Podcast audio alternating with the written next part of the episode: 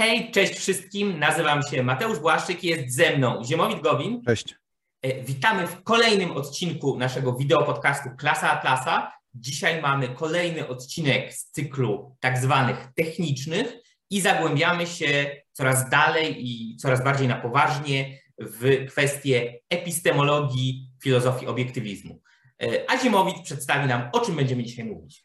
E, tak, kontynuujemy mówienie o procesie tworzenia pojęć i e, w pewnym sensie już powiedzieliśmy w skrócie, jak tworzy się pojęcia w poprzednim technicznym odcinku, czyli dwa tygodnie temu. I wyjaśniliśmy, że istnieje coś takiego jak pojęcie jednostki, czy pojęcie jednostki miary i w ogóle perspektywa jednostki, czyli to, że patrzymy na określone byty jako należące do pewnej grupy. I że to grupowanie tychże bytów właśnie nie jest arbitralne, jest czymś, co my robimy, ale odnosi się do, do pewnych cech, które te byty mają, tak? Czyli na przykład tworzymy y, jednostkę długopisu i w ten sposób możemy odnosić się do wszystkich długopisów i już jak mamy tę jednostkę, no to możemy przejść do stworzenia pojęcia. I to było takie bardzo skrótowe przedstawienie tego, jak, wy, jak wygląda ten e, proces. Oczywiście my tu mówiliśmy o pojęciach takiego niższego rzędu, tak? czyli o pojęciach dotyczących konkretów takich. Tu krzesło, piłka. Tak. W kolejnych odcinkach będziemy wyjaśniać pojęcia wyższego rzędu, takie bardziej abstrakcyjne, czy bardziej złożone, właśnie od takich jak nie wiem, człowiek, organizm, zwierzę, y, po takie abstrakcyjne bardzo jak sprawiedliwość, miłość i tak dalej. Y, natomiast dzisiaj zajmiemy się, trochę wejdziemy w trzewia tego procesu pojęciowego, część, tak, bo y, my tu zaznaczaliśmy już w poprzednim technicznym odcinku, że te odcinki trzeba oglądać jako pewną całość, bo my tu wprowadzamy różne takie po prostu terminologię mocno techniczną, więc idziemy dość wolno, krok po mm, kroku. My oczywiście to później będziemy wszystko tam podsumowywać, tak żeby to nie umknęło widzom, e, ale no prosimy Was, e, żebyście mieli z tyłu głowy to, że te odcinki właśnie tworzą pewną e, całość i na przykład ten odcinek, jak go oglądacie, dzwoni moja żona, więc na chwilę przerwę. I dzisiejszy odcinek y, będzie poświęcony tak zwanemu pomijaniu pomiaru, coś co ona nazywa measurement omission. Y, I zacznijmy od tego w ogóle, jak Rand rozumie pomiar, to może Mateusz to przedstawi. E, tak, e, no pozwolę tutaj sobie e, krótki, przetłumaczony e, z angielskiego cytat z samej Ayn Rand przytoczyć, czyli czym jest pomiar, jak go definiuje Rand. E, zgodnie z jej definicją, pomiar to rozpoznanie relacji, ilość, e, relacji e, ilościowej relacji ustalonej przez za pośrednictwem pewnej miary standardu, standardu służącego jako jednostka miary. Czyli mówiąc, przybliżając bardzo prosto, mierzymy na przykład dwa stoły e, w kategoriach takich jak liczba nóg, które te stoły mają, albo mierzymy te stoły w kategoriach takich jak szerokość, albo długość, albo wysokość nad ziemią blatu. Tak? I w tym momencie mamy jednostkę miary. E, liczba nóg, e, jednostką miary jest po prostu ile tych nóg jest, tak? czyli konkretne e, liczby jedna, stół na jednej nodze, dwóch, trzech, czterech. Szerokość, wysokość, długość stołu mamy jednostkę miary długości, czyli tak jak my mierzymy w centymetrach i tak dalej, i tak dalej, i tak dalej. I w tym procesie, w procesie mierzenia dokonywania pomiaru mamy do czynienia z dwoma konkretami. Pierwszym konkretem e, jest byt, który mierzymy, czyli sprawdzamy konkretne jednostkowe mierzone przez nas krzesło, stół, piłkę, ajkosa ziemowita, tak jak mówi w poprzednim odcinku e, i tak dalej. I mamy drugi element, drugi konkret, mamy byt, który służy jako standard miary. Tak, e, czyli coś, dzięki czemu możemy ocenić, jak ten stół jest długi, ile ma tych nóg i tak dalej. Przedmioty mierzymy i działania tych przedmiotów za pomocą ich cech, ich atrybutów. Nazwijmy sobie atrybutami, takich jak długość, ciężar, prędkość, natężenie, tak, intensywność czegoś. E, no i jeśli mamy do czynienia z prostymi przedmiotami, tak, konkretnymi fizycznymi obiektami w rzeczywistości, które możemy e, dotknąć, zmierzyć, zważyć i tak dalej, to sprawa jest względnie e, prosta, ponieważ mamy wtedy łatwe jednostki miary, tak, mamy długość mierzoną w metrach, centymetrach i tak dalej, mamy wagę czy masę mierzoną w kilogramach, e, prędkość w metrach czy kilometrach e, na sekundę czy na minutę i tak dalej, i tak dalej. E, ale najistotniejsze jest to, że każda właściwa jednostka miary musi być w ostatecznym rozrachunku możliwa do uchwycenia, uchwytywalna percepcyjnie, uchwytywalna postrzeżeniowo przez człowieka. Tak? My musimy rozumieć co to znaczy, że metr jest jednostką pomiaru długości, tak? Czy że e, kilogram jest jednostką pomiaru masy. I kolejny cytat e, z Rand, czyli po co tak naprawdę to robimy? Czemu służy ten pomiar? E, no tutaj jest tłumaczenie, kolejne tłumaczenie z angielskiego. Cytuję. Celem pomiaru jest rozszerzenie skali ludzkiej świadomości, jego wiedzy ponad poziom percepcji, ponad bezpośrednią e, siłę jego zmysłów czy jego władze zmysłowe i bezpośrednie konkrety. Proces pomiaru to proces integracji nieograniczonej skali wiedzy z ludzkim ograniczonym doświadczeniem percepcyjnym. I to jest yy, fajne zdanie, który myślę, że dosyć przybliża o co chodzi, to proces, który sprawia, że wszechświat staje się poznawalny przez ściągnięcie go do zakresu ludzkiej świadomości. Koniec cytatu. Czyli mamy do czynienia z niezliczoną liczbą bytów, niezliczoną liczbą obiektów, niezliczoną liczbą zjawisk, niezliczoną e, liczbą tożsamości tych obiektów, które zachowują się tak, a nie inaczej, e, których jest e, imię ich legion. I dzięki temu, że możemy stosować te kategorie miary i mierzyć i badać te atrybuty konkretnych elementów, i w dalszej kolejności tworzyć e, pojęcie jednostki, pojęcie, pojęcie pojęcia, o tym będziemy później mówić. Dzięki temu możemy tę miriadę bytów wokół nas, miriadę zjawisk i tak dalej sprowadzić do takiego y, wspólnego mianownika, który będzie uchwytywalny dla naszej siłą rzeczy ograniczonej, zawężonej percepcji. Czyli można powiedzieć, że dokonujemy pewien trik, dzięki któremu coś, co jest może nie nieskończone, ale niemalże nieskończone jest tego tyle, że w życiu byśmy tego nie dali radę objąć umysłem jako pojedynczych bytów, sprowadzamy do ładnego, małego pakietu, który możemy spojrzeć, zmierzyć, sprawdzić, e, porównać z innym i tak dalej. Tak, no i tutaj jako przykład, nie, no bo yy, fakt, że możemy na przykład mówić o tym, że nie wiem, księżyc znajduje się od e, powierzchni ziemi tam ileś set kilometrów. Tak? No my tego nie obserwujemy, ale jesteśmy w stanie to zrozumieć poprzez to, że jesteśmy w stanie kilometry rozbić na, na przykład na metry. Tak? No metry już widzimy. Tak? Metr możemy też sprowadzić do powiedzmy decymetru, tak? De, de, decymetr do centymetru. Ale też podobnie możemy iść w drugą stronę, tak? Czyli możemy mówić o tam jakichś nanometrach, czyli czegoś, czego nie widzimy, tak? Ale, jest, ale jesteśmy w stanie to uchwycić przez to, że odnosimy to do czegoś, co, e, co widzimy, nie?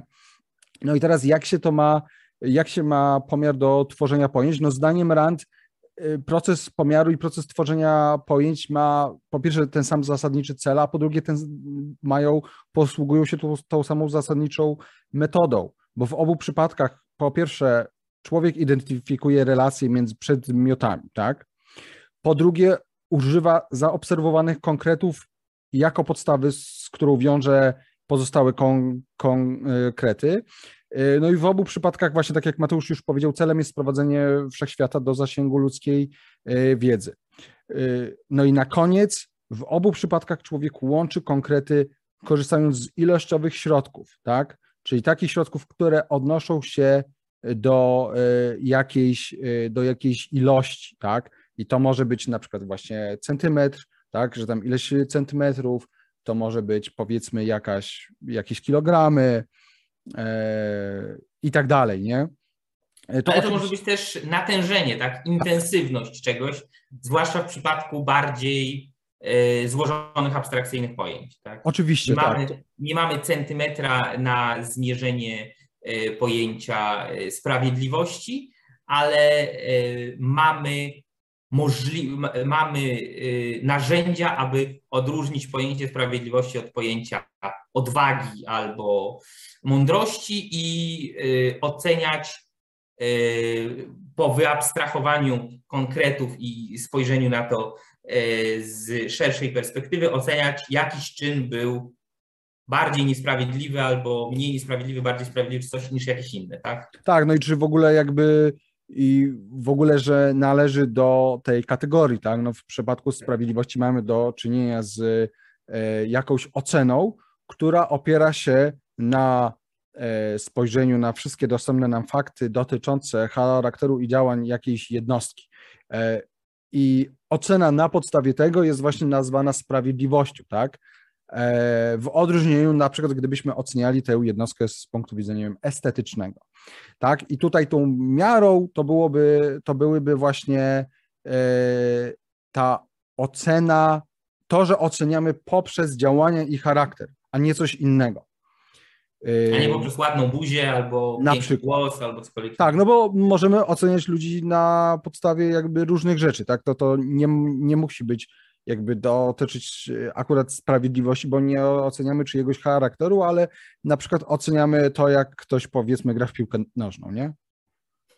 Przepraszam, zawsze, że mi ten e, przykład często przychodzi do głowy, ale e, zakładając, że, mm, że Adolf Hitler byłby dobrym akwarelistą, to inne kryteria stosujemy do e, oceny jego e, umiejętności malarskich i tego, czy słusznie, czy niesłusznie nie przyjęto go na ASP, a inne kryteria e, do oceny jego działań politycznych i jego moralnego charakteru, tak?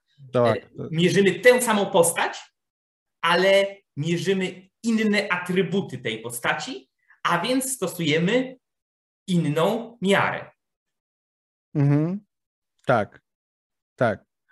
E, no i więc, więc kiedy tworzymy pojęcie, to Rand mówi, że, nasz, ten, że ten proces men, mentalny polega na zachowaniu e, tych cech przedmiotu, ale pomija ich jakby pomiar czy konkretne wymiary, tak?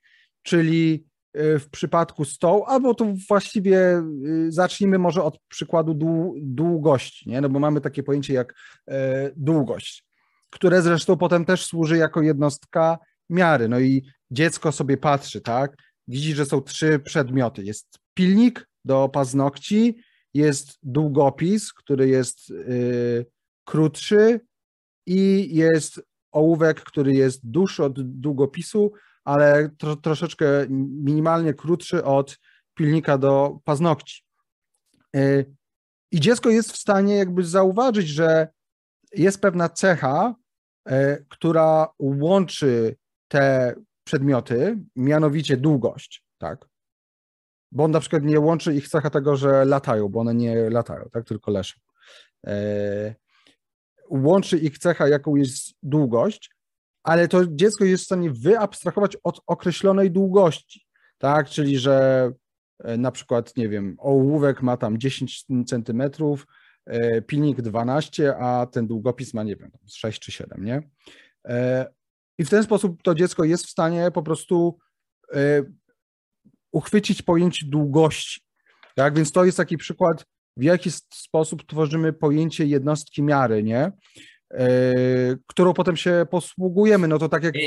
To znaczy, tylko powiem, najpierw tworzymy pojęcie konkretnego atrybutu, jakim jest długość, i jednostki miary, jaką w obrębie tego, dla tego atrybutu, jakim jest centymetr czy. Tak.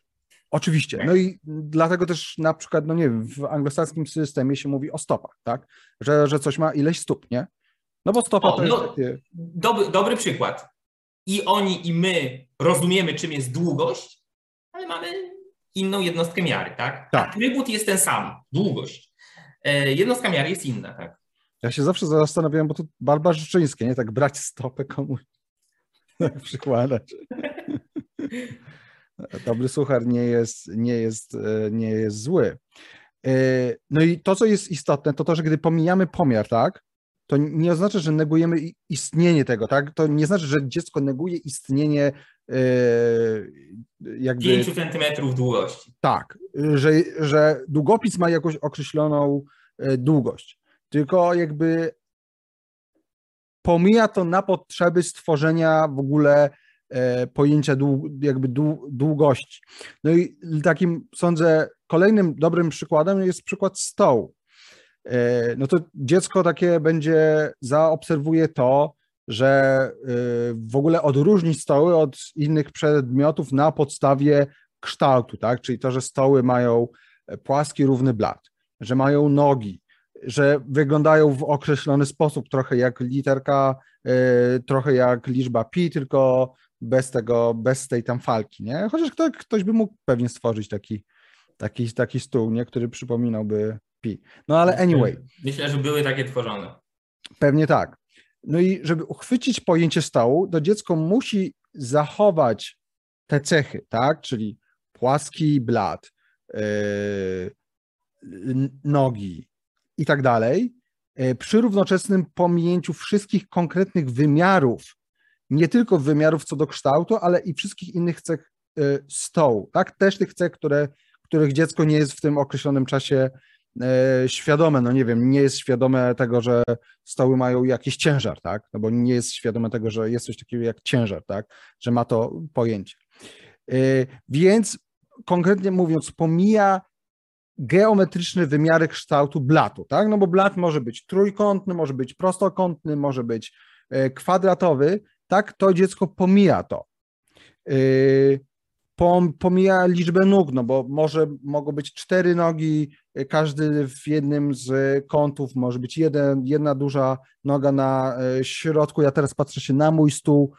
On ma cztery nogi, ale one są ułożone w taki sposób. Tak, że po jednej stronie tworzą takie jakby dziwne trójkąty po obu stronach, nie? E, więc też dziecko abstrahuje od relacji Y, ułożenia nogi względem blatu.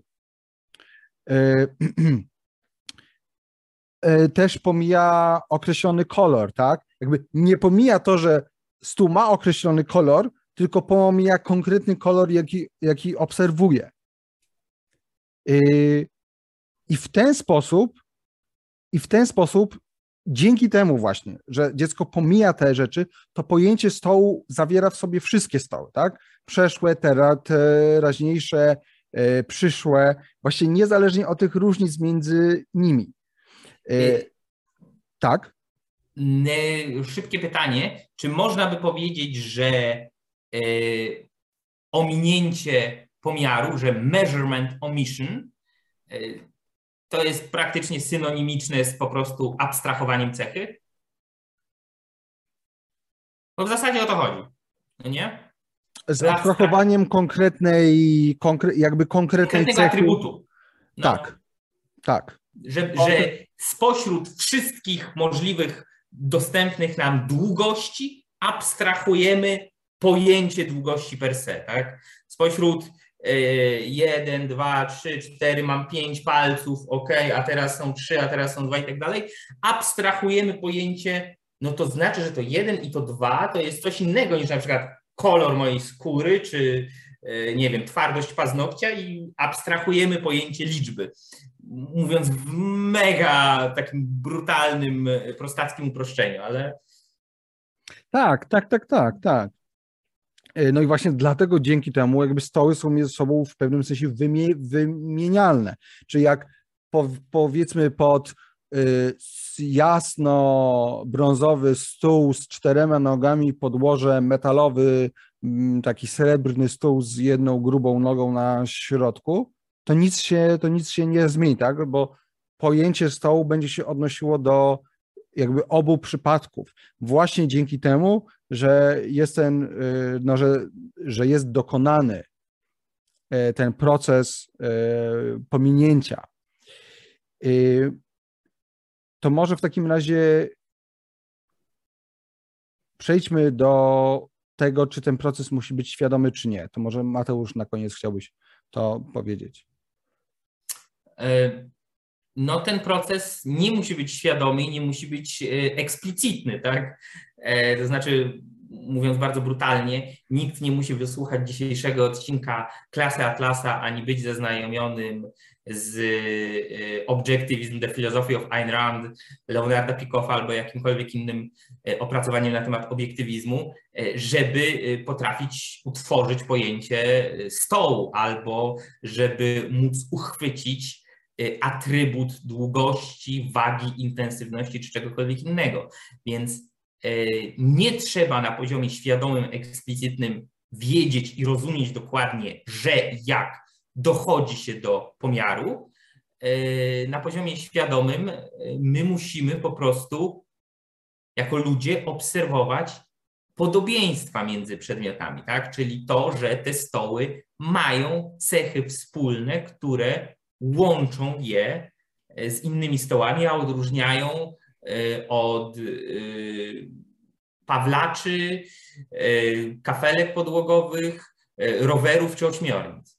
Tak, no i to tak jak tłumaczyliśmy w zeszłym tygodniu, dwa tygodnie temu, tak w pierwszym odcinku tym technicznym dotyczącym procesu tworzenia pojęć, że właśnie w ten sposób tworzymy pojęcie jednostki, tak, że, że, że właśnie poprzez podobieństwa i różnice grupujemy sobie e, przedmioty w, jako, jako e, jednostki tak, danej grupy, tak, w ten tak. sposób używając jednego słowa, który jest powiązany, które jest związane z definicją danego pojęcia, możemy powiedzieć po prostu stół albo rower albo ośmiornica i będziemy mogli uchwycić wszystkie możliwe były, obecne i przyszłe stoły, rowery albo ośmiornice, tak?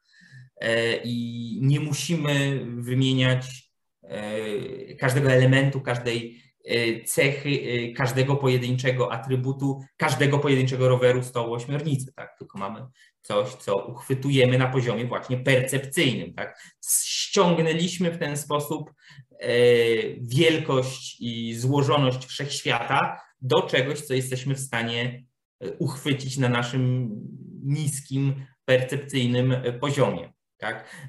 To tylko jako bardzo drobny, drobny dodatek i anegdotka.